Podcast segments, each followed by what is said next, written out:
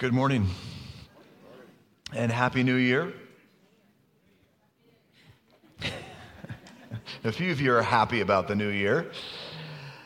Well, if you're considering a New Year's resolution, let me suggest thinking about our mission statement. So, our, our mission statement goes like this a GCF exists to glorify God through gospel centered worship, evangelism, discipleship, and community. And this mission statement is really important to us because it really expresses um, our concern for these four important biblical values. So let me talk about each one quickly. So, gospel centered worship. Let me encourage you to consider making it a goal to come to church every Sunday in the new year. You can do this. Number two, gospel centered um, evangelism. Let me encourage you this next year to consider investing your life in the life of one person and praying for them and praying for yourself for boldness to tell them about Jesus. Number three, gospel centered discipleship. Let me encourage you this fall to throw yourself into a GCF discipleship group. These are life changing groups, and you won't regret it. And fourth and finally, number four, gospel centered community. Um, our community groups meet throughout North Spokane three times a month. And if you're not involved in one, let me encourage you, as a New Year's resolution, to get involved in a community group this next year and consider coming every week. We really believe the Bible teaches that we are saved into a community and we will not thrive as Christians unless we are actively involved with other Christians. So, both discipleship groups and community groups are a way to be involved in the lives of other Christians. But with that said, uh, let me pray once again as we consider God's word this morning. Uh, and as I pray, turn in your Bibles to John chapter 11. This morning we are back in the Gospel of John, and we get to learn about this wonderful story that so many of you know so well. Let's pray. Father, we are so thankful for another year to serve you this next year. Father, we pray that now as we seek to learn from you uh, as the Word of God is opened. We pray that you uh, would open our eyes, open our hearts, open our minds. Lord, we know this story well. Uh, Father, I pray that you would help us this morning to believe what we believe. Help us to live like John 11 is true. Father, we confess that we are often not that amazed by your grace, but we pray this morning as we contemplate the life of Lazarus, that you would once again amaze us by your grace. And we pray all these things in Jesus' mighty name. Amen. Mike was a football star in high school and college. After college, he had a short stint playing football for NFL Europe. After his football career was over, he moved back to the States, went to chiropractic school, moved back to Spokane, and opened up a thriving and successful chiropractic practice in North Spokane. Mike was a Christian, and he had an agreement with pastors to provide them with free chiropractic care, which was fantastic for me. I went and saw him often. Uh, Mike was a wonderful man, he was gregarious. Um, everyone loved Mike. Uh, his love for people was contagious. As a result, myself and so many others were shocked and surprised when Mike died a few months ago. Mike was in his mid to late 50s in really, really good shape, lifted weights all the time. He cut his finger, he got infected, the infection spread, and in three days, he was dead. Died suddenly of a blood infection. Now, the story of Mike uh, is a sobering and sad tale. And it reminds us that death is the great enemy. All of us will die someday, like Mike. Some of us will die of old age, others will die suddenly, others will die young, others will die rich, others will die poor, others will die of natural causes, some of unnatural causes. But the reality is, is that all of us someday will die. It's inevitable. Which makes us wonder does death always win? Is there hope beyond the grave? And the answer is yes. And that brings us to this wonderful story, John chapter 11. and the story of Lazarus. This is a great story of hope. In the story, John reminds all of us that there is hope beyond the grave for all those who put their hope and confidence in Jesus Christ. Now, this story unfolds with four scenes, and each scene is marked by an action of Jesus. Four scenes Jesus delays, Jesus promises, Jesus weeps, and Jesus speaks. And all four of these scenes point us to the incredible hope that we have as Christians. So, first scene is simply this Jesus delays. Look with me at John 11, verses 1 to 16. Now, a certain man was ill, Lazarus of Bethany, the village of Mary and her sister Martha. it was Mary who anointed the Lord with ointment and wiped his feet with her hair, whose brother Lazarus was ill. So the sisters sent to him, saying, Lord, whom you love is ill. When Jesus heard it, he said, This illness does not lead to death. It is for the glory of God, so that the Son of God may be glorified through it. At this point, Jesus is not denying Lazarus will die, but he is denying that death will have the final word. Verse 5 Now Jesus loved Martha and her sister and Lazarus. So, when he heard that Lazarus was ill, he stayed two days longer in the place where he was. Then, after he said to his disciples, Let us go to Judea again.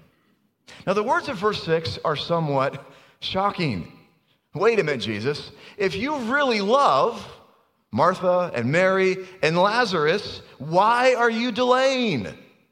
Why not go right away to Lazarus' bedside, say a prayer, and prevent him from dying? Don't you care, Jesus, about Lazarus or about Martha or Mary?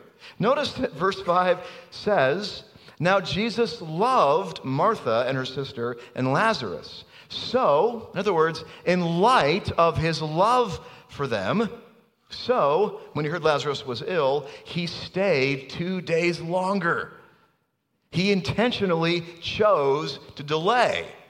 He chose not to go and heal Lazarus. He chose to allow Mary and Martha to suffer for a few days. His delay almost seems heartless or unloving, doesn't it? He knows he could have healed Lazarus and prevented the sorrow, but he chooses not to. And again, it's motivated by his love for them, according to verse 5. God allows his children to experience trials, suffering, heartache, and pain for a greater good, which is why he often delays to respond to our prayers.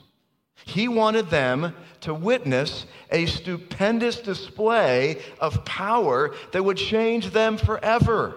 He wanted them to know that he has power over death. He wanted them to see his glory. He wanted to dramatically strengthen their faith, but he couldn't do these things unless Lazarus died first, which meant that they would suffer for at least two days and mourn the death of Lazarus.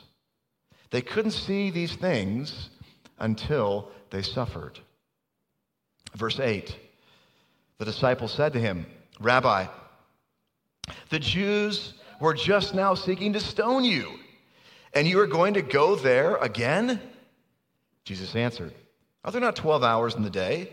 If anyone walks in the day, he does not stumble, because he sees the light of this world. But if anyone walks in the night, he stumbles because the light is not in him.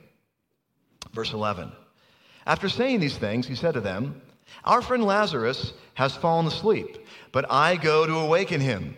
The disciples said to him, Lord, if he has fallen asleep, he will recover. Now Jesus had spoken of his death, but they thought that he meant taking rest in sleep. Then Jesus told them plainly, Lazarus has died, and for your sake I am glad that I was not there, so that you may believe. But let us go to him. So Thomas, called the twin, said to his fellow disciples, Let us also go, that we may die with him. Now here's the point so far Christ hears that Lazarus is about to die, and he could have very easily gone right to his side, prayed for him, and healed him. Instead, he decides to delay for a much greater good. Now, I'm sure most of you remember the story of Joseph in the Old Testament, one of my favorite stories. Joseph was an incredible man of faith. Joseph is despised by his 11 brothers, and eventually they decide to betray him and sell him into slavery. When he's sold into slavery, I'm sure that he prayed, God, deliver me. But God delayed and did not deliver Joseph right away. Then Joseph ends up as a slave in Potiphar's household in Egypt. And Potiphar's wife was a wicked woman, and she falsely accuses Joseph of sexual misconduct. And I'm sure at that point, Joseph prayed, God, deliver me from this evil woman. And God delayed. Joseph ends up in prison, and he suffers there for a long time. And I'm sure in prison, Joseph prayed many times God, please deliver me from this Egyptian prison cell where there's no cable TV, no weight room, no sanitation, just suffering and misery. Yet God delays. Eventually, as most of you know, God does deliver Joseph, and he becomes prime minister of all of Egypt. And in that position, he is able to rescue his entire family, i.e., the nation of Israel, from distinction. And God delayed, and God delayed, and God delayed because God had a greater plan the delivery of his people, um, Israel. But I'm sure in the midst of all those delays, Joseph was tempted to ask God, God, where in the world are you? Why am I suffering? And we can sometimes feel like Mary and Martha and Lazarus and Joseph, wondering, God, don't you care? Why are you still delaying? Why am I still suffering? Why the chronic pain? Lord, why is my career failing miserably? Or, Lord, why are you allowing me to be cheated, misrepresented, and persecuted? Don't you care, God?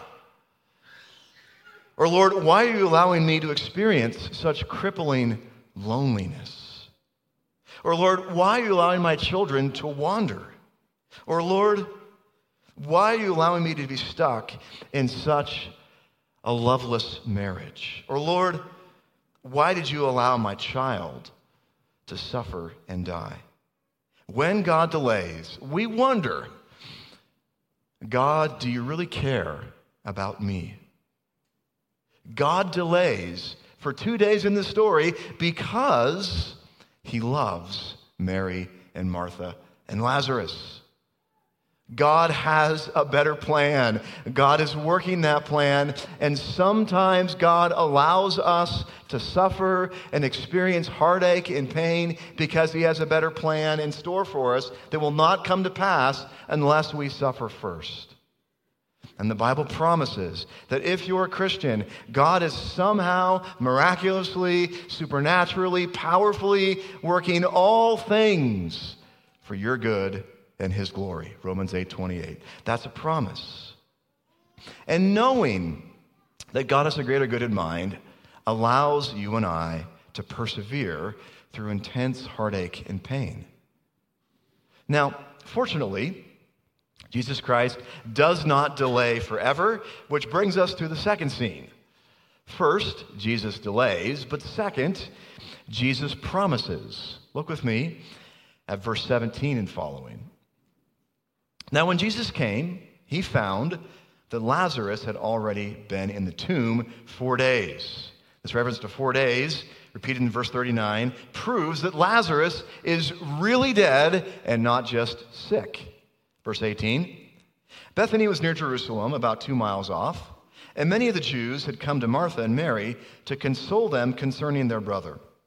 So when Martha heard that Jesus was coming, she went and met him. But Mary remained seated in the house. Martha said to Jesus, Lord, if you had been here, my brother would not have died. But even now I know that whatever you ask from God, God will give you. Jesus said to her, Your brother will rise again. Martha said to him, I know he will rise again in the resurrection on the last day. Now, like most of the Jews of the day, Martha understood that right before final judgment, God would, would raise all the saints from the grave. But she did not realize that Christ was about to raise her brother much sooner than that. Verse 25 Jesus said to her, I am the resurrection and the life. Whoever believes in me, though he die, yet shall he live. And everyone who lives and believes in me shall never die. Do you believe this? She said to him, Yes, Lord, I believe that you are the Christ, the Son of God, who is coming into the world. Now, this is the fifth I am saying in the Gospel of John, and arguably the most riveting so far. Jesus does not merely say that he will bring about the resurrection or cause the resurrection, he claims that he is the resurrection and the life. Which means that not only will he someday raise every body from the grave, he's also claiming to be the one who will make all things new. What are all things? All the things that have been affected by the stain of sin. Someday, when Christ returns, he will make all things new. He will resurrect all things. All of creation will experience the resurrecting power of King Jesus. Romans 8 clearly teaches us that. And when he says, I am the life, he's claiming to be the one who has come to bring fullness of life, eternal life, resurrection life. And that life begins the moment you and I put our hope and confidence in Jesus Christ. We can experience that quality of life now in the present. A professor at Cambridge University was well known for boldly going into the center of Cambridge City and preaching the gospel to anyone who would listen. One afternoon, a heckler walked by and said to this professor, Professor, prove to me that heaven is real. And the professor said, My dear fellow, I live there. And what he meant by that was simply this Eternal life, the life of heaven, can be experienced now by all those who put their hope and confidence in King Jesus. Eternal life begins now when we believe the gospel.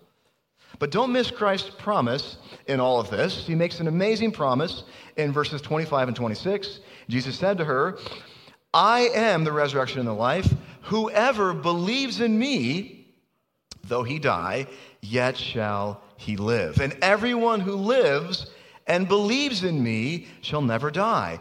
Do you believe this? How do you and I experience resurrection life? Who has the hope of heaven? Is it those who work really, really hard at being good, righteous people? No.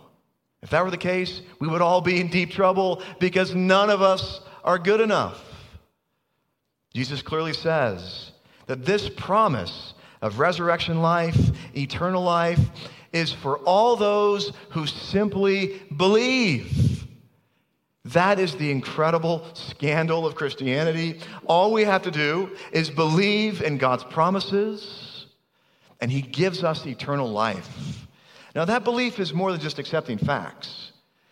That belief is a robust personal trust in Jesus Christ. We are trusting that He died on the cross for our sins. We are trusting that He has the power to remove all the guilt of sin. Simply by believing or trusting, you and I can be recipients of Christ's amazing promise. Verse 26 says, Everyone who lives and believes in me shall never die. Do you believe this? Christ is asking everyone this question, which means he's asking you this question Do you believe this? More importantly, do you and I live like this is true? Do we believe what we believe? about the gospel, the power of the gospel, and the promise of resurrection life. If we really believe this, our lives would be dramatically different. With that said, Christ's promise is no guarantee of a pain free life, which I'm sure many of us know very well. And this brings us to the next scene. First, Jesus delays. Second, Jesus promises. And third, Jesus weeps. Look at verse 28 and following. When she had said this, she went and called her sister Mary, saying in private, The teacher is here and is calling for you. And when she heard it, she rose quickly and went to him. Now, Jesus had not yet come into the village, but was still in the place where Martha had met him. When the Jews who were with her in the house, consoling her, saw Mary rise quickly and go out, they followed her, supposing that she was going to the tomb to weep there. Now, when Mary came to where Jesus was and saw him, she fell at his feet, saying to him, Lord, if you had been here, my brother would not have died. When Jesus saw her weeping, and the Jews who had come with her also weeping, he was deeply moved in his spirit and greatly troubled. Verse 33 raises an important question. What was it specifically that deeply moved and greatly troubled Jesus? Now, the Greek phrase deeply moved sometimes is translated as groaned, and it always suggests anger, outrage, or emotional indignation. In fact, one scholar says a better translation here was that Jesus was irate. But why? Why was Jesus irate? Why did he groan? Why was he angry? Because he hated death. Death is the greatest enemy of humanity. Death was not part of God's original plan. Humanity was meant to live forever, but because of sin, death entered into creation. Therefore, Jesus hates death because of what death does to his creation and what and how death makes all of us feel. One of our children, many years ago, battled cancer for about two years. As a result, we have spent lots of hours with other parents whose children have also battled cancer. I'll never ever forget being in the, on the third floor of Sacred Heart Pediatric Oncology with one of my sons who was battling cancer. And there was a child in the room next to my son. This boy was three years old and he had multiple stages of cancer, or multiple cancers in advanced stages. Uh, he had no hope of surviving. He was going to die, and everyone knew he was going to die. As a result of childhood cancer, many, many parents who have kids who have experienced cancer often say things like, I hate cancer, or blankety blank blank cancer. I'm sure you've seen the bumper stickers that say blank cancer. Now, why do these parents hate cancer so much? Because cancer causes all kinds of hardships, financial hardships. Fighting against cancer requires hours and hours and hours of going to the hospital, getting chemotherapy, hanging out with doctors in the cancer ward. And most significantly, cancer takes the lives of young children. So you can see why so many adults that have kids that have had cancer say things like, I hate cancer. I think this is how Christ felt about death. He hated death because death caused so much heartache and pain, and death was not part of his original plan for creation. Verse 34 And he said, Where have you laid him? That is Lazarus. They said to him, Lord, come and see. Jesus wept. Again, why? Why did Jesus weep when he knew he was about to raise Lazarus from the dead? Had he given into despair? Did he not know what he was about to do? No, and no. He probably wept for two reasons. In Romans 12 15, we read, Rejoice with those who rejoice, and weep with those who weep. Filled with compassion, Jesus Christ was obeying this command to weep with those who were weeping. Furthermore, he was fully human, and these were his friends. And he cared about them, their feelings, their experiences, and their pain. Jesus' tears here remind us that God is not a stoic, uncaring, unfeeling God. He sees all of our pain, all of our sorrow, all of our trials, all of our suffering, and when we weep, He weeps with us. He understands pain and sorrow and anguish, and He cares deeply about your feelings. He is both transcendent, the creator of all things, and immanent, intimately involved in our lives, understanding all of our heartache and pain. What tears have you cried recently? Jesus knows about those tears and he cares. And he cries when we cry. And I wonder, is this how you and I think about God? The God who creates and the God who weeps. Now, fortunately, Jesus does not or does more than weep. He acts, which brings us to the final climactic scene of this story. Jesus delays, Jesus promises, Jesus weeps, and fourth, Jesus speaks. Look at verse 36 and following. So the Jews said, See how he loved him. But some of them said, Could he not, who opened the eyes of the blind man, also have kept this man from dying? Then Jesus, deeply moved again, came to the tomb. It was a cave, and a stone lay against it. Jesus said, Take away the stone.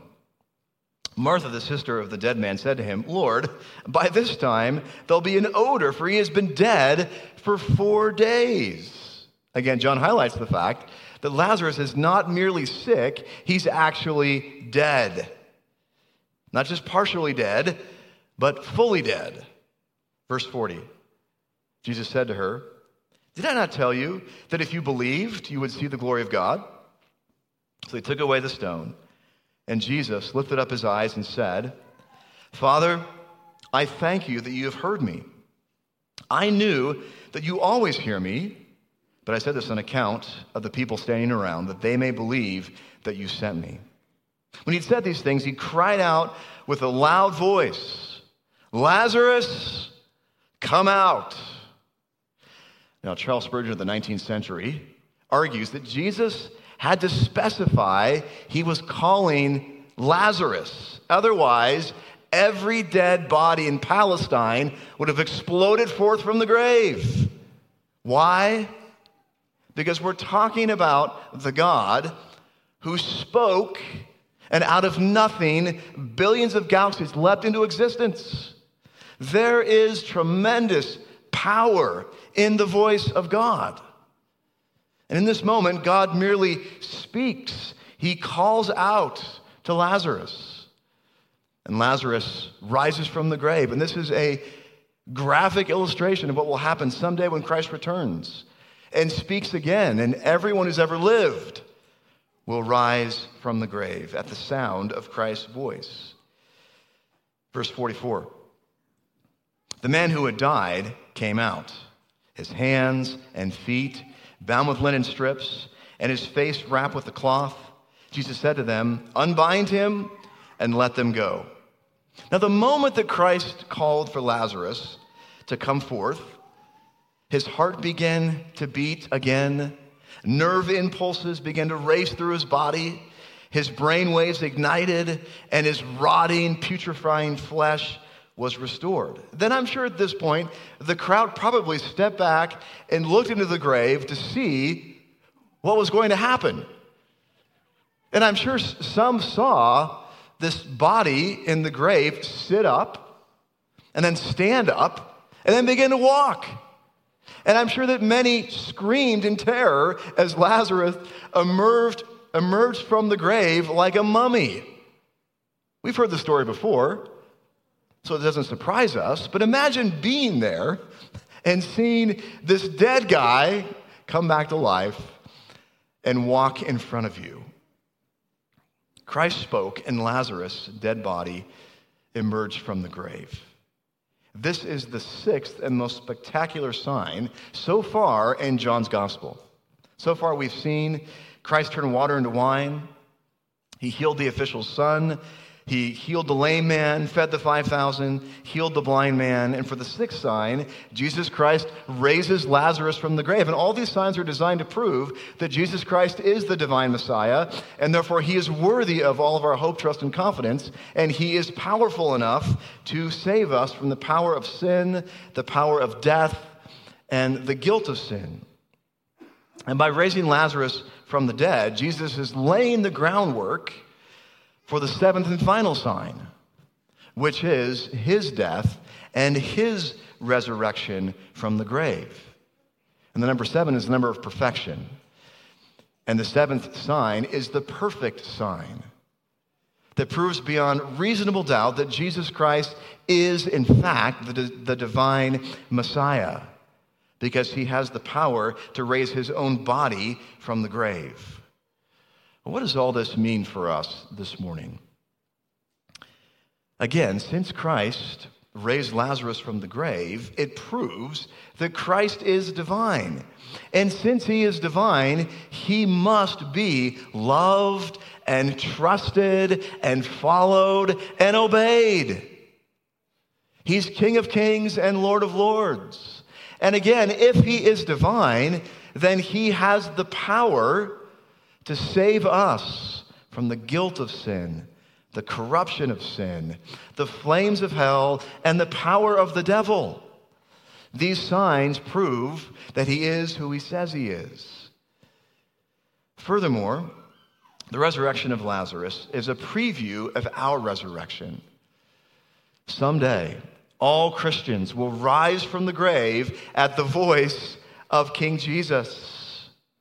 This means that Christians do not have to fear death. And if you and I really lived like that was true, how would that change us? How would that affect us? We'd probably be a lot more bold and courageous in evangelism. This also means that no matter how hard life gets, if you're a Christian, the best is always yet to come. Someday, your body will rise from the grave to a new, glorified, and resurrected state. Furthermore, this means that we will surely see God face to face someday. And when you and I see him face to face in our resurrection bodies, there'll be an everlasting explosion of joy in our hearts and souls. This also means that Christians will someday see their loved ones again. Someday I will see again Mike Valente, my chiropractor and friend who died suddenly three months ago. This means that there is hope beyond the grave. The resurrection of Lazarus and then Christ and then us changes everything. I've been reading John Grisham's novel, The Testament. This novel is the story of a billionaire who dies and leaves everything to an estranged daughter. By everything, I mean $11 billion. The problem is, is that no one can find this estranged daughter. So half the book is, is the main character trying to track down this daughter. It turns out that she's a Christian and she joined New Tribes missions and she ended up in the Brazilian jungles ministering to a very, very obscure tribe of Brazilian natives. So they finally track her down after months and months of intense travel through jungles and across rivers and in rickety planes. And when she's told, you are about to inherit $11 billion, she couldn't care less. She doesn't even want the money. And at that point, everyone who reads the book wonders, like, really? This is $11 billion. You could fund missions for years and years and years, and buy a mansion and a yacht and a couple of airplanes and fund missions. You could do all kinds of things with that money. But she doesn't want the money. It's totally irrelevant to her. And the question is, why? Why does she not care about inheriting $11 billion? Because she knows that just like Lazarus, someday she too will die and rise from the grave to eternal glory. She will live forever in a glorified resurrection body. And if that's true, all that matters in this life is preparing for the life to come. That's all that matters. It doesn't matter how much money you have, how many cars you own, how high you climb the corporate ladder. None of that matters.